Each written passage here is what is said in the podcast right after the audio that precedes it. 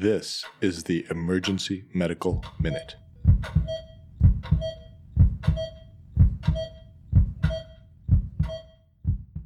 The Emergency Medical Minute is excited to announce that we are now offering AMA PRA Category 1 credits via online course modules.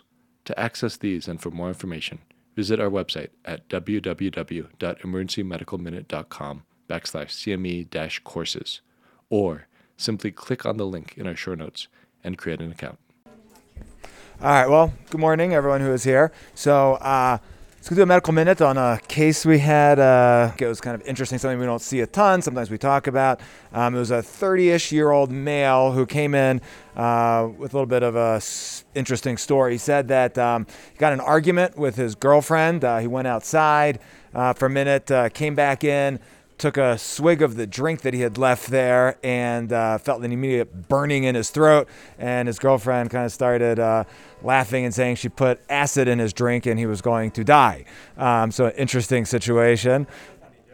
Don't try that one at home. So he came in fairly quickly, looked pretty uncomfortable, said he was spitting up some blood, said he was having a hard time swallowing. So we brought him into a room, kind of started his evaluation. So, the idea of caustic ingestions, can be either acids or alkali.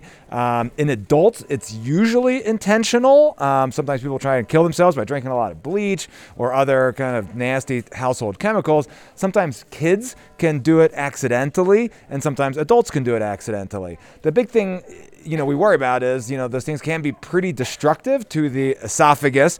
You can get perforation, you can get pretty significant burns, you can get bleeding, you can get airway edema and airway issues as well.